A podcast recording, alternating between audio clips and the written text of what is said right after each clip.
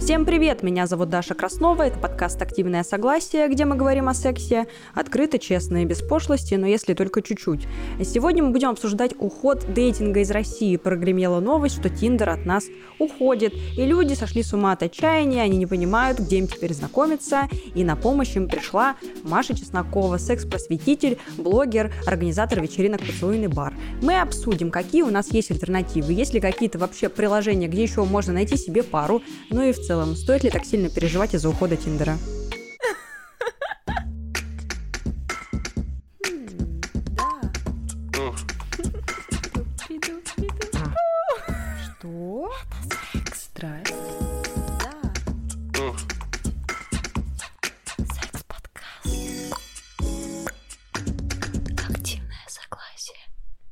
Сегодня мы обсуждаем дейтинг. Вещь, в которой я вообще ничего не смыслю на самом деле, потому что все мои знакомства, все мои отношения происходили из э, знакомств в реальной жизни. Поэтому я сейчас э, для начала хочу, чтобы ты, как настоящий обозреватель, назвала мне название приложений, потому что я знаю, что они бывают разные, типа там Tinder, Pure, Mamba, еще что-нибудь, и объяснила, чем они отличаются друг от друга, потому что, насколько я понимаю, специфика есть какая-то все-таки.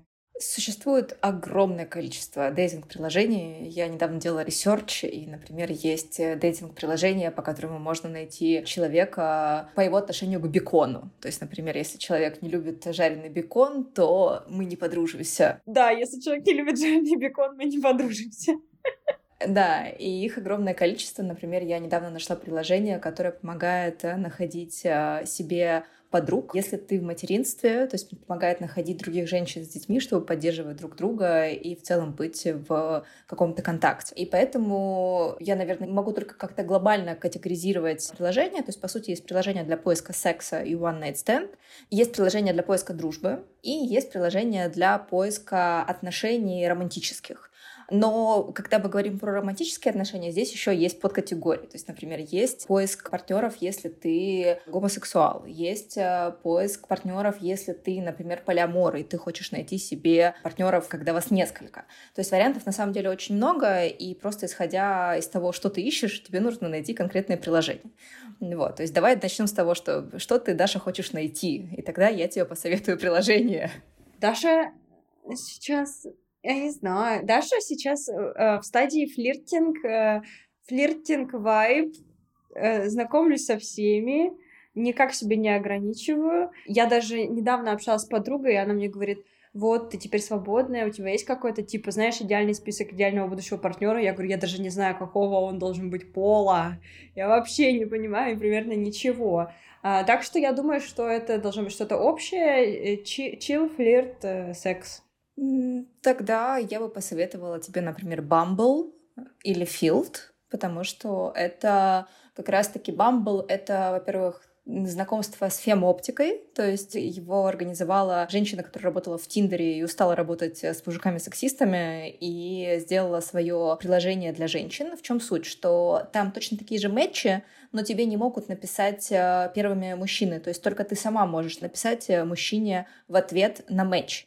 И на самом деле это очень классная тренировка для девчонок, потому что девочки часто растут в такой гендерной социализации о том, что, ну, как бы мальчик должен сам написать, да, то есть в таком классическом патриархате. А мальчикам, на самом деле, тоже сложно. Вот, мальчики тоже устают, им, они, они устают придумывать все вот эти вот начала разговора, все эти смолтоки. И когда девочка пробует, как это мальчикам дается, становится сильно понятнее, и ценность знакомства повышается, да, то есть ты когда вот как бы написал первому что-то человеку, и ты такой, блин, ну уже хочется как-то диалог продолжить, да, то есть ну, я же уже начала, я же уже вот хочу продолжать. И это защищает женщин в том числе от навязчивых приставаний, то есть, знаешь, когда ты просто кого-то лайкнул, да, ты еще не, не знаешь, хочешь ты продолжать или нет, а тебе уже член в личку прислали. Нет ты сначала начнешь диалог, а потом вы уже поймете, как это все будет развиваться. Поэтому Bumble в целом очень классная история. Филд э, как раз-таки с фокусом на секс, но скорее на секс-позитивность, на образованность, на open mind.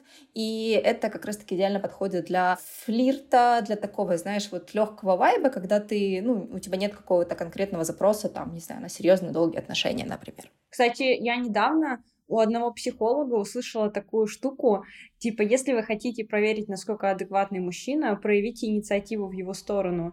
И если он отморозится, там, заденсайдит, куда-то пропадет, значит, у него проблемы с самооценкой, ну, типа, что он не может воспринимать женщину как э, равноц... равноценно, как равноценного партнера, и типа это хорошая такая профилактика, ну, будущих проблем. И я сначала подумала, какая херня, а потом такая, а реально, типа, бывает такое, что ты говоришь человеку что-то, типа, ты классный, ты супер, человек такой, нет его, все. Да, да, ну то есть это здесь может быть множество всяких таких штук, то есть, например, точно так же можно проверять с предложением заплатить за себя. Ну то есть, если э, ты говоришь мужчине, типа, давай пошарим счет, а мужчина начинает говорить, нет, моя женщина не будет ни за что платить, там, и все такое, ты такой, ой, ну что-то что не нравится. Опять-таки, можно нормально сказать о том, что, типа, да, конечно, ты можешь заплатить за себя, но ну, мне будет приятно тебя угостить, вот. И это совершенно нормальное сообщение, совершенно нормальный подход, но никогда тебе говорят, что, типа, нет, женщина должна сидеть дома, и как бы больше у нее нет никаких опций. Я, кстати, уже давно такого не слыхала, и мне кажется, что мужчины,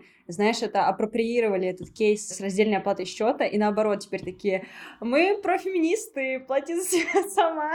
И ты такой, ну ладно, так и быть. Тут зависит от твоего круга общения, вот, потому что, да, вот э, мальчики, условно говоря, из наших тусовок, да, они апроприировали эту историю, такие, типа, да-да-да, плати за себя сама, вот, хотя, как бы, опять-таки, знаешь, тут у меня тоже немножечко в какую-то сторону бомбит, сейчас мне скажут, что я там, э, вот, двуличная феминистка. Я потом расскажу историю вообще, что меня все засрут, так что давай свою сначала. Да, но я к тому, что если мы все еще говорим о том, что у женщин, например, есть гэп в зарплате с мужчинами, женщины все еще получают меньше, женщины все еще тратят больше на а, то, чтобы соответствовать каким-то гендерным нормам, чтобы опять-таки иметь, ну, какой-то дейтинг, который им нравится, то в целом было бы неплохо, чтобы мальчики платили за свидание, по крайней мере, предлагали, да, то есть спрашивали, типа, тебе будет окей, если я заплачу, если им это сам, самим комфортно, вот, просто потому что, на мой взгляд, это про какое-то некое не знаю, насколько уважение, ну, про приятный знак внимания, да, то есть как бы типа, окей, я могу заплатить за себя сама, вот, э, но как бы мне, как женщине в этом мире живется чуточку сложнее, чем тебе, да, и как бы если ты можешь, то будет классно, я скорее на это обращу внимание, как, да, мне было приятно, спасибо. Блин, у меня было два кейса, называется кейсы сильные и независимые. Значит, в первом случае я сидела с парнем, и он такой, типа, я заплачу, я говорю, я сама себя могу заплатить, и он такой, типа, ну, у меня же больше привилегий. О, это так сексуально. О, я такая, типа, чел. Вот я, я это имела в виду, да, что вот, вот такие моменты, это прям очень секси, когда мальчики осознают свои привилегии, они пытаются еще за счет женщин, как бы и за счет феминизма такие типа, ой, ну ты же там феминистка, сама за себя заплатишь. Да-да-да, но был другой кейс, когда чел мне сказал, типа, как ты относишься к раздельному счету, и я такая задумалась, и он пришел в кафе и спрашивает меня, ну а как ты все-таки относишься, типа, давай пообсуждаем. И я говорю, слушай, ты реально хочешь это со мной обсудить? Он такой, да. Я говорю, смотри, я сейчас здесь сижу, если бы я здесь не сидела, я бы работала, зарабатывала деньги. Сейчас я потратила деньги и время. Что ты мне такое продашь, как мужчина, что скрасит этот гэп в моем заработке? Он такой, внимание. Я говорю, чел, у меня как бы есть Инстаграм, подкаст, мне не нужно внимания. Я говорю, ты можешь продать мне интеллектуальную беседу. Я говорю, и вот мы в конце вечера посмотрим, достаточно ли наша беседа классная или нет. В общем, после встречи мы ни друг другу не написали, беседу он мне не продал, а я подумала, что реально, ну, то есть, если человек проявил ко мне внимание, да, ну, то есть, он выдергивает меня из моей жизни, я пока не знаю, кто он, почему я должна тратить на него время просто так. Вот какой у меня родился меркантильный гадский вайб. Даш, мне кажется, это 10 из 10. Ну, в смысле, э, мне очень, нрав... мне очень нравится Спасибо. твой подход к этому. Ну, просто потому что здесь, правда, важно понимать, ну, какие-то такие, типа, вот общие усилия. Классно, когда оба вкладываются в свидание, да, то есть не то, чтобы, как, конечно, мы должны приходить такие, типа, в бары и ждать, пока нас эмоционально обслужат. Нет, но, как бы, я знаю, что я умная и интересная, я знаю, что я могу, что со мной прикольно быть, не знаю, в диалоге, у меня высокий эмоциональный интеллект, я хожу в психотерапию, я работаю над тем, чтобы быть классным собеседником. А что делаешь ты для этого? Uh-huh, uh-huh. И если вот у тебя есть как бы вложение с этой стороны, конечно, вообще давай делить на равных, давай разделять счет, я буду только за. но если, ну, как бы, не знаю, мне нужно рассказывать тебе про твои эмоции, мне нужно как-то говорить там, не знаю, там, про границы и заниматься твоим базовым вообще психологическим образованием, просто чтобы мне было с тобой комфортно общаться, сорян, давай ты заплатишь за мой кофе. Просто бичи вошли в чат. Угу. Yeah, просто все просто сучки здесь. А, скажи, а у тебя вот вообще опыт в дейтинге позитивный? У тебя там встречались какие-нибудь клевые? Ну, one night stand, я думаю, понятно, ты как бы секс-просветительница все-таки, а не хухры-бухры. А вот какие-нибудь отношения, например? Слушай, у меня все было в дейтинге, и отношения, и one night stand, и друзья. Это мог бы быть вынос в твоем интервью. У меня в дейтинге было все. Так и есть. Ну, в смысле, у меня были разные вообще форматы отношений отношений, и почти все я их находила в дейтинге. Вот. Своего абьюзера я тоже нашла в дейтинге. Вот. Э, хорошие отношения я тоже там же находила, поэтому я как раз-таки адепт а, вообще знакомств в разных app ах, и поэтому у меня много experience ов. А вот а, я никак не могу понять, сколько бы раз я не заходила в дейтинг, я просто не понимаю, как можно зацепиться за фото. Вот мне недостаточно картинки, чтобы что-то почувствовать. И поэтому у меня нету желания никому поставить э, лайк, свайп. Так и есть, я всегда читаю тексты, потому что, ну, фотки — это фотки, и мне всегда важно, насколько человек, э, ну, как-то вложился вообще интеллектуально в то, чтобы составить свою анкету, потому что мои анкеты, опять-таки, всегда несут какой-то смысл, там много э, крючков, за которые можно зацепиться, чтобы понять, про что я и как начать со мной разговор. То есть я облегчаю задачу э, моим будущим партнерам. И, например, сейчас появляются новые приложения, в которых это сделать еще легче. Например, я не знаю, как он сейчас в России работает или нет. Здесь, в Португалии, очень популярен Hinge. А, это приложение что-то типа социальной сети, потому что там ты видишь э, страничку человека в дейтинге, и там не просто типа фотка и какая-то подпись, а там, например, есть видеоотрывочки, аудиосообщеньки, какие-то ответы на какие-то вопросы, и ты можешь лайкнуть не конкретную фотку или в целом страницу человека, да, а ты можешь лайкнуть, например, конкретный текст, который он написал, какую-то шутеечку, или прокомментировать, типа, там, лол, чувак, было смешно, там, типа, классное чувство юмора. И уже исходя из вот этих конкретных лайков на конкретные участки анкеты, вы можете начать диалог. Мне кажется, что это очень классно, потому что это как раз-таки позволяет, э, ну, как бы больше погрузиться в другого человека и для начала просто присмотреться. То есть ты такой, блин, вроде прикольно, да, там, типа, я вот сейчас, типа, лайкну, что-то напишу, а он что ответит, да, там, не знаю, тупо ответил тебе на твой какой-нибудь классный подкат, ты такой, ну, сам дурак. Вот, классно ответил, о, класс, давай продолжим. То есть больше интереса.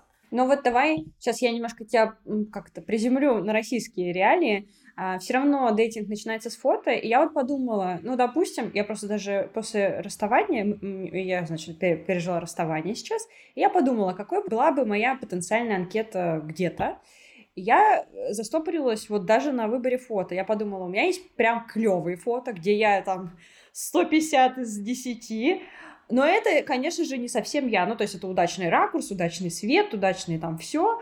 Вот, в целом я не ретуширую фотографии вообще никак, только накладываю как-то цветокор. То есть не то, чтобы там другой человек, но все равно это определенная поза, определенное что-то.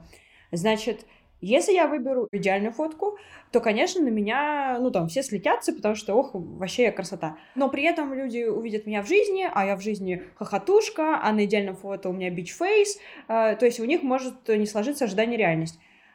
Если я выбираю обычное фото, ну, на котором я, типа, среднее реальное, то я лишаю себя каких-то, может быть, самых э, ход людей, красавчиков и красавиц. А, еще непонятно, нужно ли фото себя в полный рост, или как-то, нужно ли делать вот это что секси-фото, или надо через фото демонстрировать свои увлечения, типа, вот я на рыбалке, вот я забираюсь на гору. Вот э, что ты посоветуешь, что ты думаешь об этом? Я думаю, что это должен быть некоторый микс котором ты делаешь как раз-таки разные фотки, которые показывают, чем наполнена твоя жизнь и как по-разному ты можешь выглядеть. Ну, то есть вот идеальный матч — это про то, что ты ставишь одну красивую фоточку, которая будет привлекать внимание, и она, скорее всего, выведет тебя в топ одна фоточка, на которой ты милая, смешная, вот как в реальной жизни какая-то настоящая, и несколько фоточек э, можно в полный рост, но которые показывают, чем ты живешь, да, то есть, не знаю, концертики, подкасты, там, места, все остальное, да, чтобы сразу было понятно, типа, про что ты. Ну вот хотя бы, мне кажется, что в дейтинге должно быть, ну, четыре фотки, это какой-то такой минимум, с которого можно начинать, и тогда это будет работать хорошо.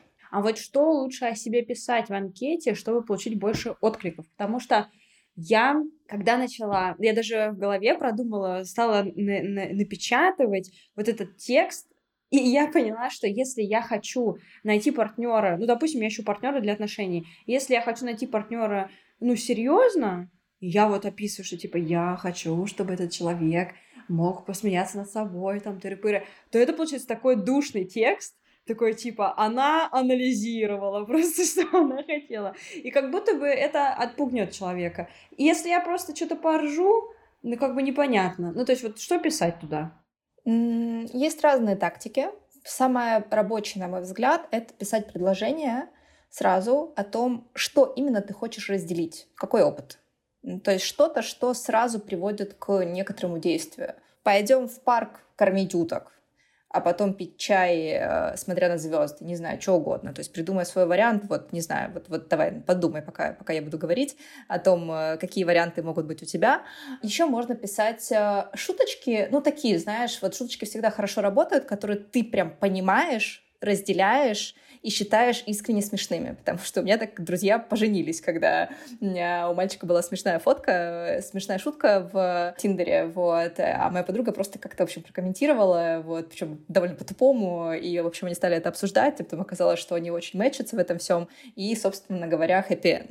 А, то есть мне кажется, что юмор — это просто Многие, кстати, не понимают, почему, типа, там, я что, клоун, что ли, почему я должен хорошо шутить? Но на самом деле шутки — это показатели интеллектуальной развитости и в целом того, как устроен твой мозг, как он умеет анализировать информацию, то есть насколько быстро и классно ты умеешь шутить и так, чтобы это было смешно, этично, контекстное в этой тусовке, это показатель того, как быстро работает твой мозг. И, соответственно, это просто про то, насколько вы будете соединяться вот, ну, как бы эмоционально-интеллектуально. И поэтому, если юмор мэчится, то, скорее всего, и все остальное сметчится. Ну, то есть я думаю, что наверняка ты, ты встречала людей, которые настолько ужасно шутят, что ты такой, типа, я, я просто не могу. Ну, то есть, типа, нет, ну, как бы я не готов этот юмор воспринимать. Боже, я сегодня была на совещании, и мы почему-то обсуждали кафе и рестораны, и в Москве есть такая эклерная Клэр. И я говорю, вот эклеры в Клэр вкусные, а мне человек отвечает, а булки у Сандры Буллок. И я просто молчу, потому что я не ну, типа, я вообще не поняла шутку. А потом человек говорит, да это шутка. И я такая, боже, какой кринж. И я сейчас, пока ты говорила, подумала, что я бы написала, буду шутить о себе, о тебе и о смерти. Это прекрасно. Это прекрасно. И все деденсайды этой страны ко мне. Нет, это правда очень хорошо, потому что это смешно. А, в этом сразу вот будет какой-нибудь заход на то, что у тебя будут спрашивать какую-нибудь шуточку, там, не знаю, пошути про себя, пошути про меня, пошути еще про что-то. И с этого будет начинаться диалог. Очень часто вот люди пишут какую-то шуточку, и люди в ответ сразу на эту шуточку что-то пишут, и как бы вот в этом завязывается. То есть вы сразу как бы чекаетесь друг другу по вайбу. Вот. И я бы добавила еще вот что-то про, ну, какое-то некоторое действие, то есть, знаешь, типа, что ты глобально хочешь прямо сейчас? Не знаю, гулять, поехать в путешествие, там, типа, не знаю, ищу кого-нибудь, чтобы поехать там на летний фестиваль, ну, вот, вот это все, да, то есть что-то про какое-то конкретное действие, что тебе правда интересно, что ты захочешь это сделать, не, а не что-то такое, знаешь, типа, обязательное. У меня, допустим, очень, ну, как бы, поскольку я часто искала one-night стенды, как раз-таки у меня было описание про то, что я ищу партнера, с которым можно весь день, э, все воскресенье провести в кровати, занимаясь сексом и, и, и, и едя, ем, господи, как склоняется слово, потребляю вкусную еду, а, и а, все, вот. И, типа это всегда было такие, блин, класс, я мечтаю о таком воскресенье, мне очень нравится, вообще хочу, хочу проводить все дни так, вот. И, и было прям очень много откликов, вот, причем и что на русском языке, что на английском, потому что какой-то очень понятный запрос, знаешь, про секс и терапит, это прям, типа, очень да. А почему вот, когда ты перечисляла разные приложения, ты не сказала первым делом о Тиндере? Ты как к нему относишься вообще? Я считаю, что он э, переоценен.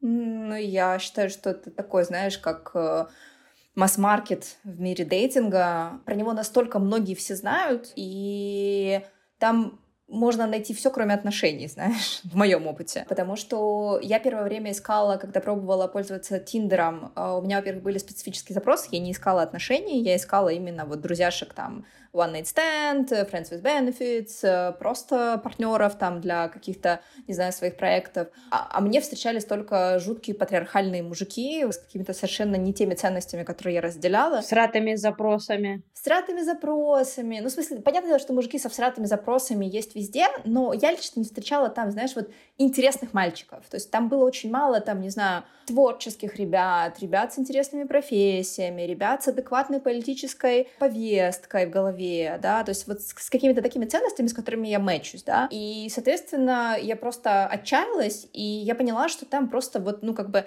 там все, вот. А учитывая еще, что мы девушки, а мужчин в Тиндере сильно больше, чем девушек, в целом в, люб- в любых приложениях есть перекос. Везде мужчин сильно больше. Почему? Ну, потому что девушки реже используют дейтинговые приложения, чем мужчины. Это статистический факт. И поэтому везде есть гендерный дисбаланс. Везде у девушек сильно больше преимуществ в, в дейтинге, чем у мужчин. Потому что нам есть из чего выбрать. У мужчин выбор сильно меньше.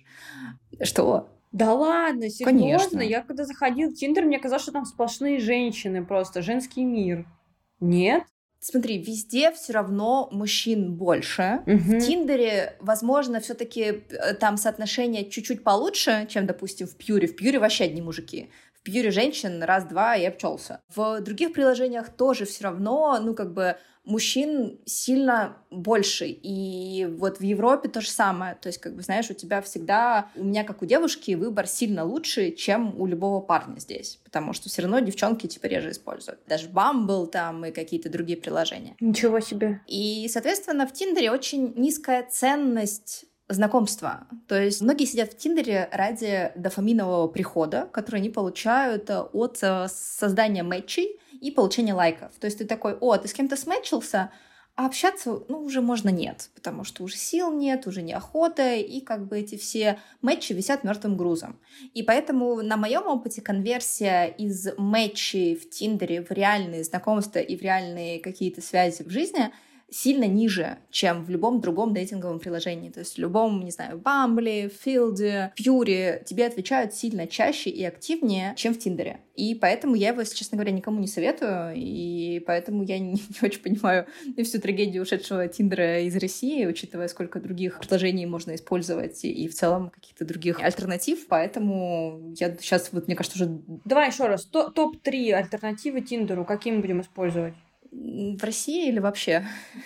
В России. Мы в России. Э, есть э, новое приложение, которое только-только сейчас появилось, это Фитиль. Оно новое и красивое, и немножечко еще глючное, но... Как фити? Фитиль. Фитиль. Фитиль. Ага. Я тебе скину потом э, фоточки всего. Угу. Э, фитиль, Twinby и...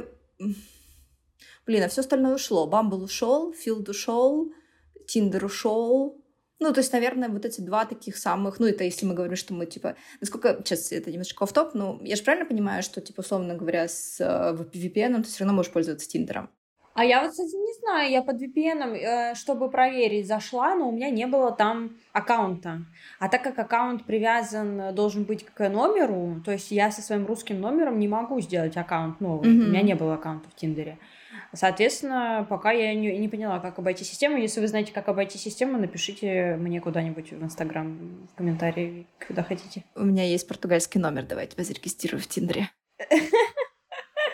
Ей, мы выходим на рынок невест. Я вот, кстати, хотела сказать кое-что, что мне вот э, в Тиндере, ну, я была там один раз, нашла там одну девчонку, и написала, что типа все говно, я удаляюсь, напиши мне в Инстаграм, я пошла отсюда. Почему? Потому что я почитала просто, что люди пишут, и у меня было неприятное ощущение. У меня было такое чувство, что все вокруг мне говорят, что я там кому должна и какая я должна быть.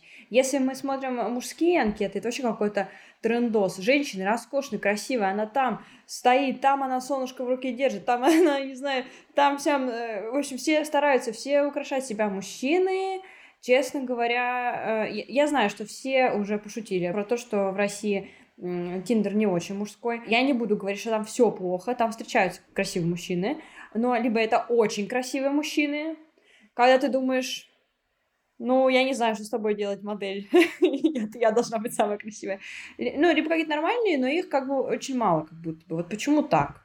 Все. К сожалению, здесь только географический вопрос, ну, потому что если ты выйдешь э, даже в Москве на улицу, то ты увидишь точно такую же картину про то, как женщины стараются, про то, как женщины следят за собой, ходят на все покраски, пострижки, косметологические процедуры, и мужчины, которые ходят, ну, в какой-то одежде, могут, не знаю, несколько месяцев не ходить к парикмахеру и в целом не сильно париться о своем внешнем виде, потому что это, опять-таки, особенности гендерной социализации, тем более в России, потому что на что-что, если ты ухаживаешь за собой, собой, то ты совершенно сейчас незаконный в России человек. Ну, как бы тебя просто за любые женские проявления, даже если это уход за собой, тебя будут гнобить, тебя будут унижать, и это даже в больших городах, не говоря уже о каких-то маленьких городах. Вот, поэтому это, к сожалению, ну, как бы та реальность, которая есть в социуме, она никуда не денется, вот, нет культуры, ну, как-то вообще себя проявлять, как-то за собой следить. Здесь могу предложить только релокацию. Я регулярно смотрю на сторики вот. Э, подружек, которые переезжают, там, знаешь, там в Испанию, во Францию, еще куда-то снимают э, сторис из э, испанского Тиндера, где просто один другого краше, вот, и немножечко завидую. Вот у меня вопрос. Ты же уже поездила по странам, и вот мне интересно тебя узнать, э, чем отличается дейтинг зарубежный от российского? Может быть, коммуникация даже отличается помимо того, кто там э, и как выглядит? Европейский дейтинг сильно приятнее, потому что здесь, как минимум, мужчины более заинтересованы в коммуникации. То есть, если они начинают с тобой диалог, то они его ведут. То есть они его, ну, не скипают, да, как часто это бывает, э, не знаю, в российском Тиндере у меня было это кучу раз, когда просто мужчины, ну, как будто бы им тоже, они такие сидят, принцесски, такие, типа, ну, все, я же тебя лайкнул, типа, ублажай меня тут теперь своим вниманием. То есть здесь все таки отношения больше как к равному диалогу в том, что, типа, да, если мы сметчили, значит, мы оба заинтересованы в том, чтобы продолжить это.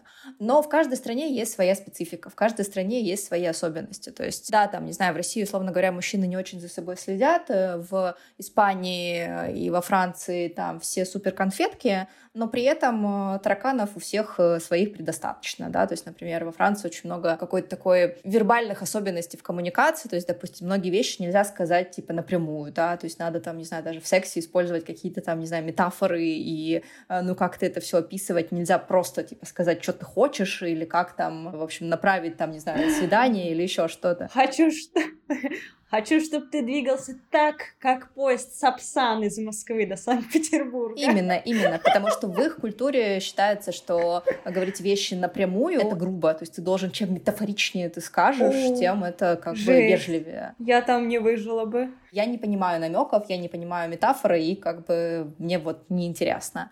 А, в Португалии, например, другая специфика. Здесь все девчонки жалуются. Здесь э, все мужчины, как я их называю, мамины сардинки. Они все до 35 лет живут с мамой, в целом не очень карьерно реализованные. Они, типа, хорошие, классные, добрые чуваки, вот, но при этом очень такие связаны с семьей, связаны с мамой. То есть мама им будет звонить там каждую неделю, будет общаться с тобой, с своей семьей. В общем, очень глубокое погружение. И очень часто мужчины здесь э, сливаются от отношений с иностранками, потому что мы все-таки для них такой экзотика, вот. А экзотика быть неприятно. Приятно быть человеком, в котором заинтересованы.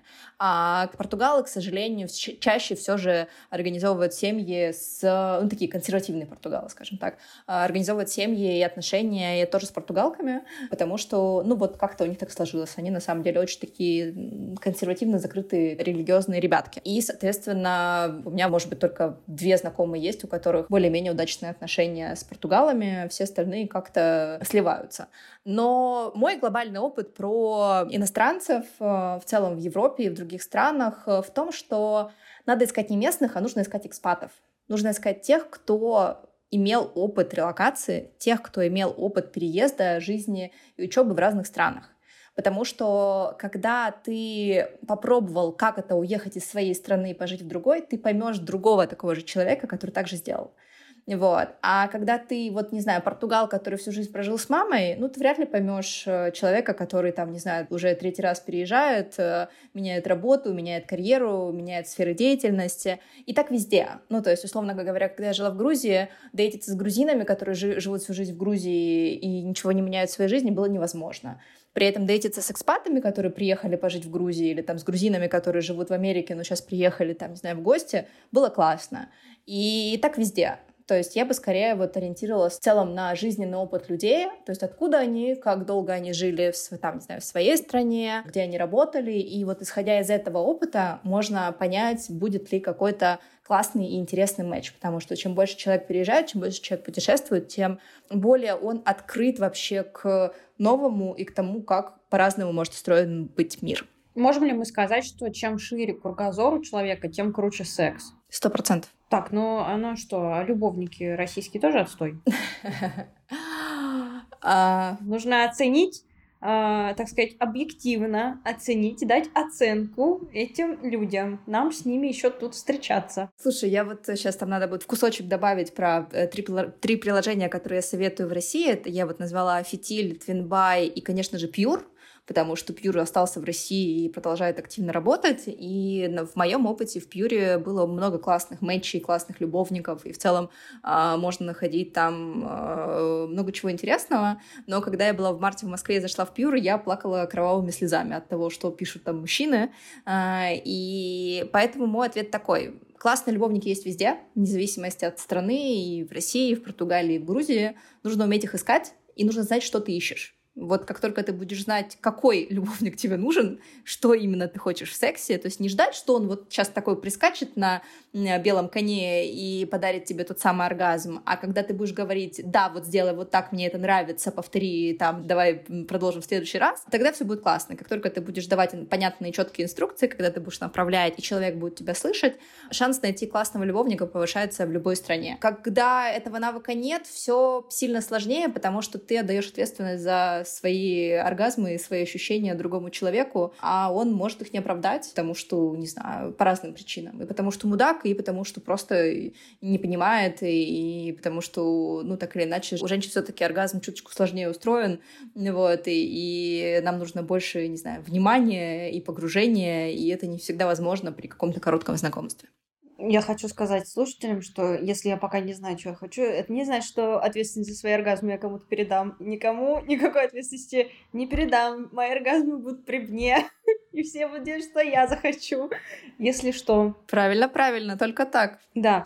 Вот мне было интересно узнать, я знаю, что это немножко душная часть таких разговоров, и все таки Давай поговорим про опасности при онлайн-знакомствах, потому что, я не знаю, мне кажется, женщины могут быть в опасности при онлайн-знакомствах, э, люди, которые отличной сексуальной ориентации могут быть в опасности при онлайн-знакомствах. Давай обсудим вот этот момент, потому что, по сути, у меня даже, кстати, была знакомая, уж если что-то вспомнила, раскрылось у меня воспоминание, она общалась с человеком, а потом оказалось, что его не существует. Это была просто выдуманная история, выдуманное фото. Так мы и не поняли, что хотел этот, ну, условно, анонимный персонаж, потому что там был флирт и какой-то эмоциональный контакт, но вот э, потом оказалось, что это несуществующий человек, и, ну, это было очень болезненно, вот так вот я скажу. Ты подняла очень важную тему, потому что важно понимать, что любой дейтинг небезопасен. Что онлайн, что офлайн. Э, как сказала моя близкая подруга, как бы моя безопасность в отношениях с мужчиной зависит только от того, насколько хорошо этот мужчина воспитан. И я этого не знаю наверняка. И это правда так, потому что мы никогда не знаем, что у другого человека в голове.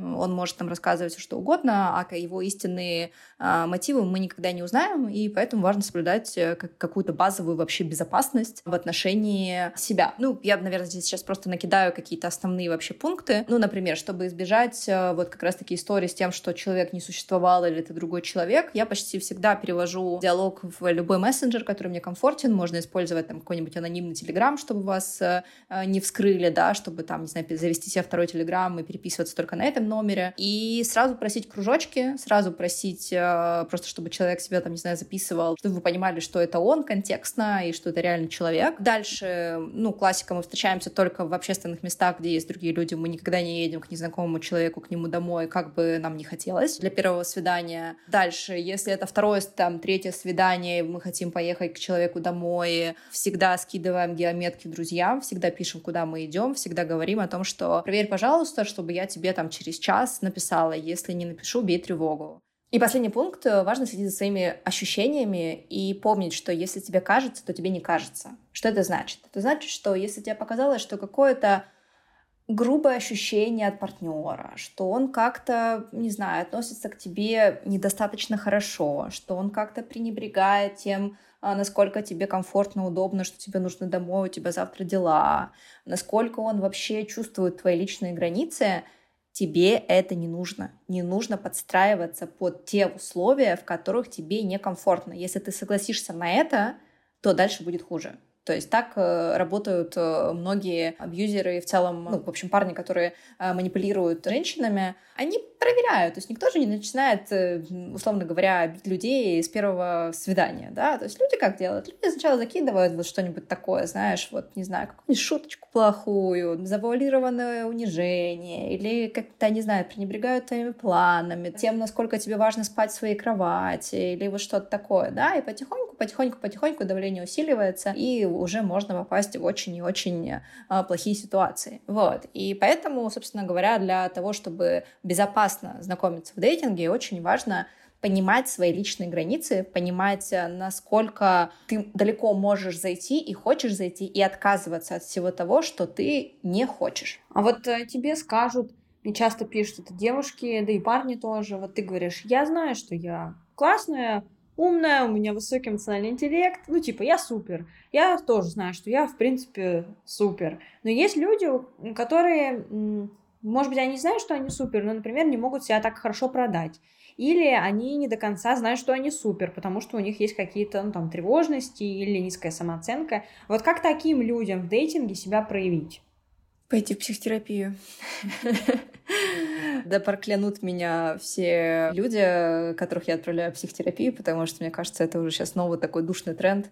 А, иди в психотерапию. Но глобально, пока не будет комфортных взаимоотношений с самим собой, э, не будет комфортных взаимоотношений в дейтинге. Чем ниже самооценка, чем ниже вообще уверенность в себе и выше тревожные расстройства, тем велик э, шанс э, встретить людей, которые будут этим пользоваться. То есть, да, конечно, можно встретить людей, которые помогут, поддержат, подскажут и все такое, но велик шанс встретить и обратное. То есть все мои знакомые, которые вот жаловались мне, приходили ко мне с теми же проблемами, с тем, что типа вот у меня там низкая самооценка, я пытаюсь заслужить любовь или там что-то еще, они все нарывались исключительно на абьюзивные отношения, как со стороны девушки в отношениях с девушками, так и девушки в отношениях с парнями, потому что ну, это мы вот такие люди, то есть я сама была такой, да, мы потенциальные жертвы, мы потенциально вкусненькое такое, да, для всех людей, которые хотят э, нашим ресурсом подпитаться. И поэтому только понимать свою ценность, только понимать вообще, взращивать вот этого внутреннего взрослого, который будет говорить, что типа, блин, я классная, да, несмотря на целлюлит на жопке, не знаю, там, акне и что-то еще там, что мы себе любим придумывать. Я классная, и если человек не хочет быть со мной вот такой, значит, мне не нужен этот человек, и не нужно ни под кого подстраиваться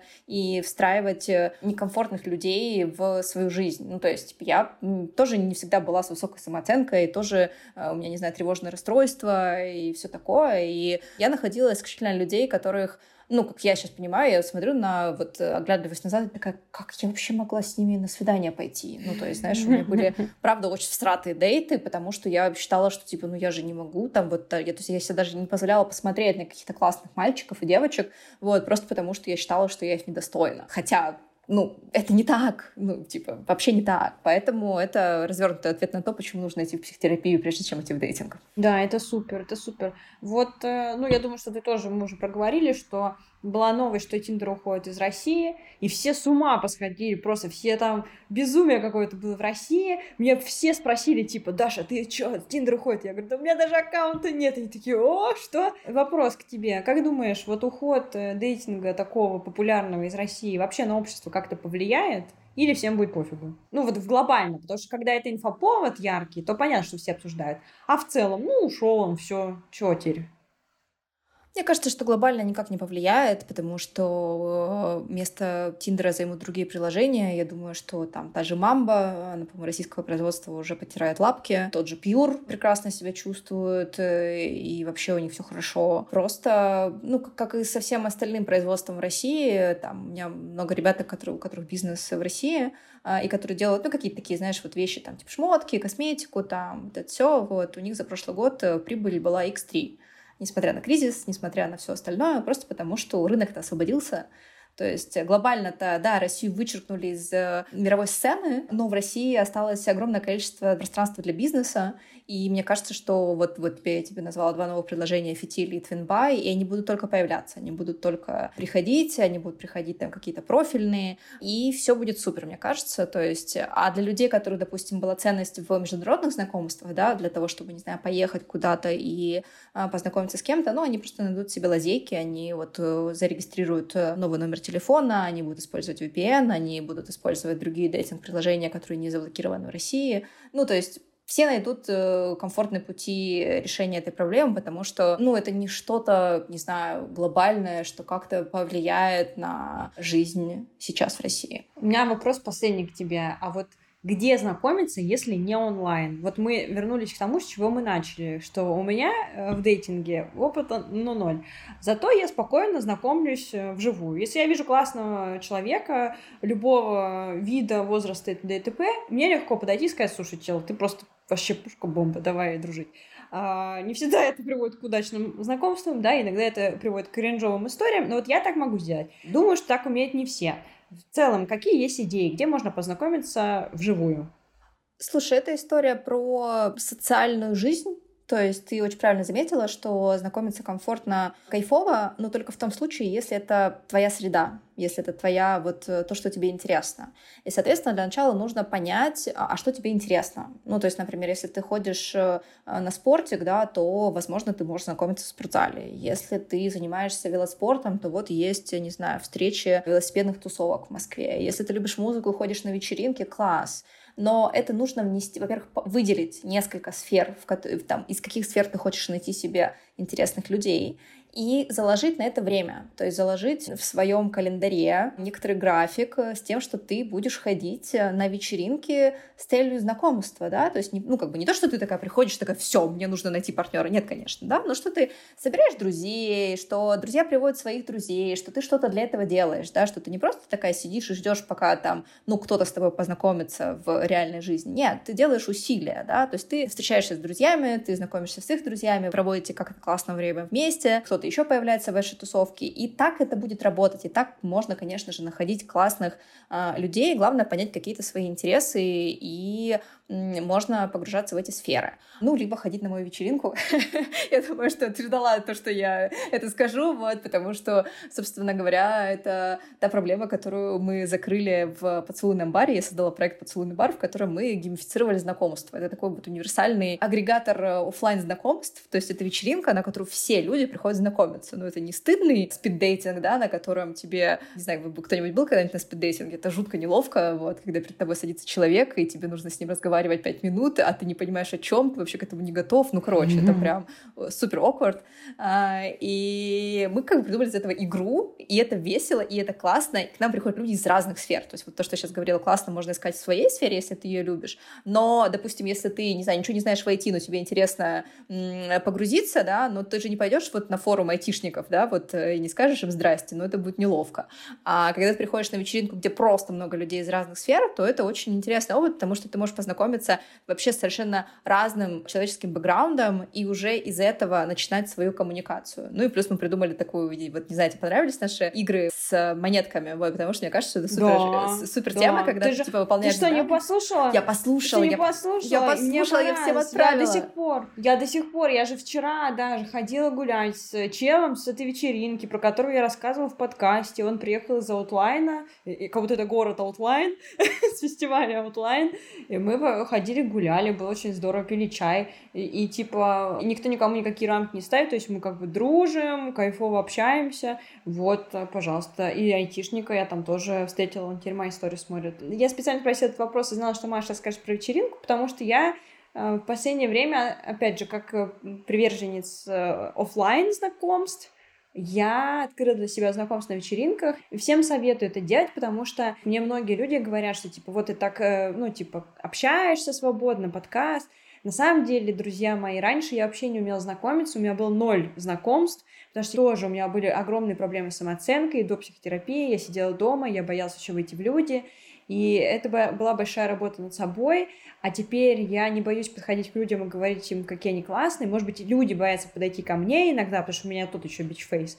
Но я перестала бояться, и это окупается просто миллионами прекрасных общений. Это не обязательно какие-то именно там секс-отношения, все такое, а просто кайфово. Просто появилось очень много людей, которых я могу встретить на улице и сказать, блин, вы крутые. И они мне говорят, ты, ты крутая. И я вообще в кайфе. Вот. Да, мне кажется, знаешь, что главная мысль, а, которая есть в поцелуйном баре, это то, что знакомство тебя ни к чему не обязывает. Да. Ну, то есть ты можешь просто с человеком классно потусить на вечеринке, а потом продолжить общение. Или или не продолжите. Но круто взять эту концепцию и распространить на всю жизнь. Типа, это не только в поцелуйном баре вас никто ни к чему не обязывает, а вообще, вообще-то в жизни вас никто ни к чему не обязывает.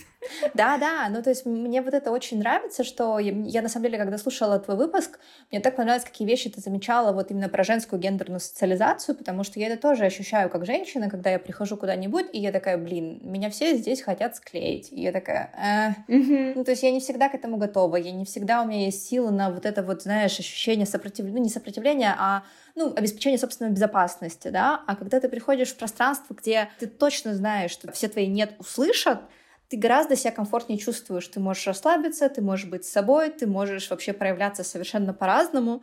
Вот. И в своей обычной жизни тоже. То есть там, ты, если ты кого-то поцеловала на вечеринке, это не значит, что ты хочешь с ним отношения, это не значит, что это как-то будет э, переходить в какой-то роман или еще во что-то. Может, перейдет, мы не знаем. Но для того, чтобы это перешло, нам нужно побольше пообщаться, по лучше друг друга узнать, встретиться еще на какой-нибудь другой вечеринке, вместе поехать на фестиваль. Ну, то есть, как бы хорошие отношения строятся из количества времени, проведенного вместе.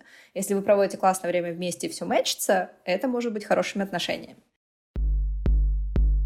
Ну что, друзья, мне кажется, уход Тиндера нам уже не так сильно страшен, и мне даже стало интересно, что это за такие новые приложения, поэтому мне кажется, что я для любопытства в них зарегистрируюсь. Всем удачи, всем пока-пока, слушайте серии подкаста «Активное согласие», и, может быть, когда-то мы будем встречаться с вами на просторах э, дейтинга или в поцелуйном баре. Вот, слушайте серии подкаста «Активное согласие» всегда.